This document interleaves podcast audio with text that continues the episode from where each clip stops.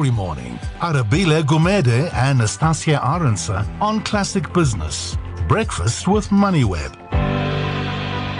So just last week, we saw uh, the uh, board of the Public Investment Corporation decide to walk out. And uh, the process of uh, appointing a new board has begun. But Tito Mboweni, the finance minister who is uh, responsible for appointing a new board at PIC, has said that the current board will stay in place until he's able to put another board together. So, what does the walkout mean? Does it change the uh, the risk profile of South Africa when it comes to uh, investments, and does it perhaps hurt the chances of the likes of uh, Edcon getting a bailout as well? What does this all mean? Makwe Masilela, CIO and founder of Makwe Fund Managers, joins us on the line. Makwe, thank you so much for your time this morning. How big a deal is it that we don't have uh, a board that is you know, keen to stay. Yes, they stay on until a new board is found, but does this hurt investment sentiment? Very good morning. I think uh, uh, in, in a nice way, because I think what they've done is a good thing. If people are starting to implicate you or people are thinking that you've done anything wrong, I think the best thing that you can do is just let me step aside so that you can do a proper investigation. And yes, there will be some uh, transactions that will be affected, especially those that require board approval, as you just mentioned, the likes of the Edcon thing. But I think it's a question of not being rejected as a deal but delayed. And I, I think maybe those deals there rather be delayed instead of them being approved in this kind of dark cloud. So yes, there will be those affected, but not that is the end of it because here we're talking not a day of two, three months, we're just talking some couple of weeks, and surely there should be a new board in place. But what's very important is that the day to day running of the PIC should continue to be intact. If that was going to be affected, then I'll be worried because we need to note that on a continuous basis, uh, PIC they buy and sell stocks of listed entities. Yeah, I suppose one would also say that it was, as you said, a good thing in this, in the sense that you know some fears were even beginning to creep up that uh, perhaps there was a little bit too much political interference in the PIC. Uh, most notably was when the PIC ended up buying uh, shares from government in Vodacom, uh, and they bought those at a discount so that government would be able to fund Eskom. Obviously, that hasn't turned out to to to help Eskom too much, but would you say then that this is the right kind of cleanup? This is the cleanup we actually need, and perhaps then the chair of Eskom, who is usually the deputy finance minister, that position should now fall to somebody else. you know, we need to know that for them to buy shares at a discount, for example, of Vodacom, that's a wise thing for PIC to do because they got them cheap and that should be beneficial to the pensioners. And yes, whoever sold to them at a discount, that's their loss.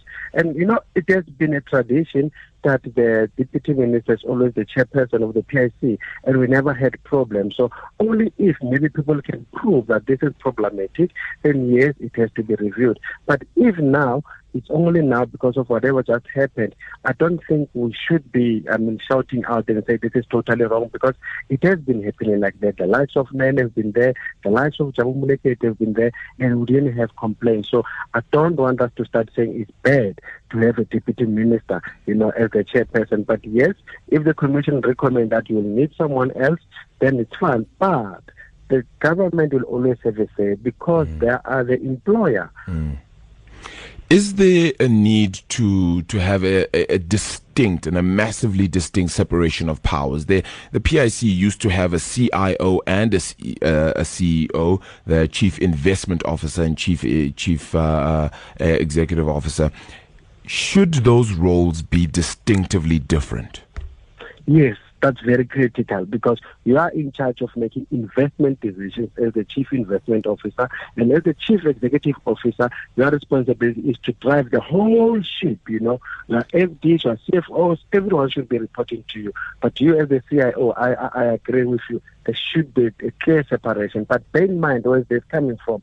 During the days of Brian Molefe, there was a separation. Brian Molefe was the CEO, and then Dr. Dan was the chief investment officer. But Dr. Dan came in from being the CIO. Maybe hence that is why he continued to double up, mm. you know, as the CIO and as the CEO. But before we used to have that separation, and it's important to have that kind of a separation because the CEO you should have the broad overview of the whole organization. How significant and important is it that we get that inquiry out the way quickly? very critical. PIC is a very important player when it comes to our market. They own almost 13%, you know, of the JSE. And also for pensioners themselves, you need certainty to be sure that your money are under good hands. Mm.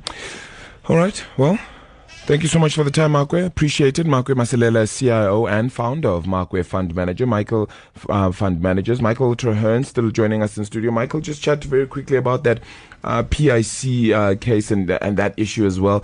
It certainly can hurt South Africa if we don't get this right very quickly, right? And it's, I mean, they're, they're very central to South Africa's economy. Yeah, I, do think we've got more time than than some people expect. Um, a lot of the PIC's investments of more of a passive nature. Um, they're not really involved in decision making level. Um, so, uh, like uh, Makwe points out, obviously the case with Edcon would need board approval, so that's that's something that's central.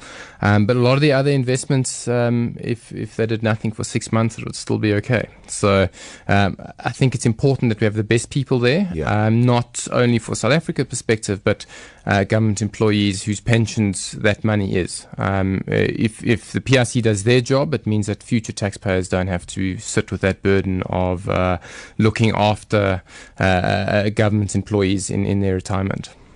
Two trillion rand in assets. Right, they're usually front and center of major domestic investments in South Africa, including uh, rescue talks, as we've mentioned there, uh, for the debt laden uh, EDCON, which would uh, require funding uh, to perhaps clear just how it uh, how it operates and, and its its depressed consumer environment, which has stagnated some parts of its business that would need board approval in order to happen uh, at the PIC. So that will be quite interesting.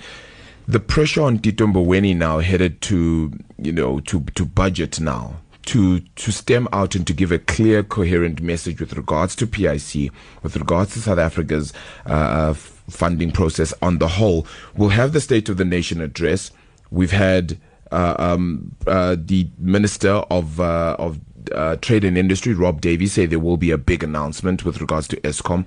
Eskom CEO himself saying definitely split up the company so that it is a whole lot more sustainable. All of that still puts pressure then on Tito Mboweni to ensure that it is done in a way that is fiscally uh, you know, appropriate for South Africa's economy. How difficult is his task now if we look forward to budget? Yeah, I think he's he, he, was hoping for the next three weeks he could focus on his budget, and it's obviously not going to be the yeah. case. Um, I don't think you want to rush rush the appointment of people to PIC. Um, I, I think you want to have this thought through. You want to make sure that their their reputations are not tarnished in any way, um, so that you bring legitimacy and long lasting legitimacy. This uh, constant changing uh, causes disruptions, and that's not good for for anyone involved in the process.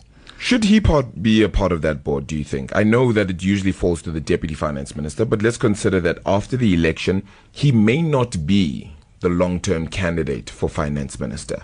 Should he keep himself in that position, considering he's, he's garnered respect throughout the world, especially in the investment community? Well, maybe just leave a space open on the board, and if he's not finance minister after the elections, then he can uh, jump in Prop there. himself up there. But probably not until that point. Yeah. Okay. Well, an interesting conversation, and we'll continue to see how things fare at the PIC. 7.30, let's get to your news headlines.